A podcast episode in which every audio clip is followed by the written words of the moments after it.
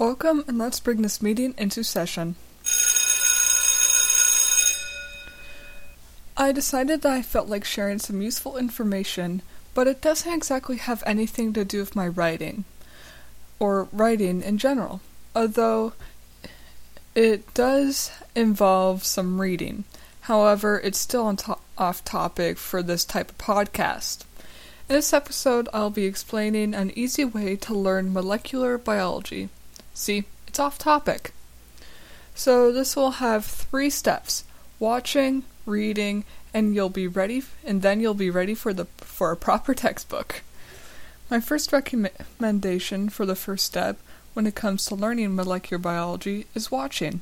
I suggest that you watch an anime on Netflix called Cells at Work. It will help you get a sense of the molecular biology and lots of words that will be appearing throughout the process.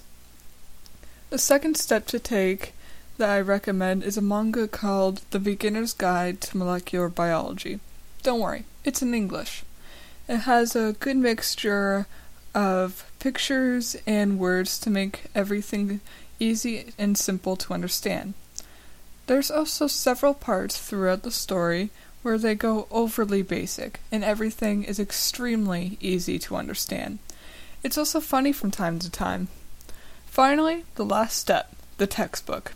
You know the basics, and there are recurring words that you will see throughout the textbook.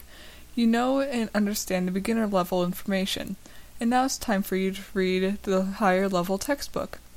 Trust me, this process will save you a headache, or 2.